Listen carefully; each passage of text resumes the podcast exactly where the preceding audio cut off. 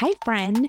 Welcome to the Dare to Disrupt podcast. I'm your host, Zenica. I'm a life coach, side hustler, and I consider myself an extreme corporate disruptor.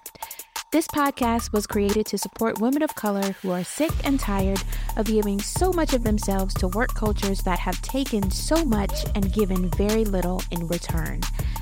This space was created to support women of color who are no longer interested in killing themselves to climb up a corporate ladder, but instead are leaning into creating a richer, more deeply fulfilling life.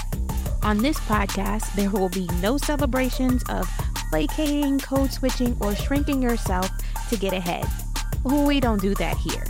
This is a place to talk about the real issues that come along with being a Black woman working in corporate spaces in America and how who we are at work impacts who we are outside of work.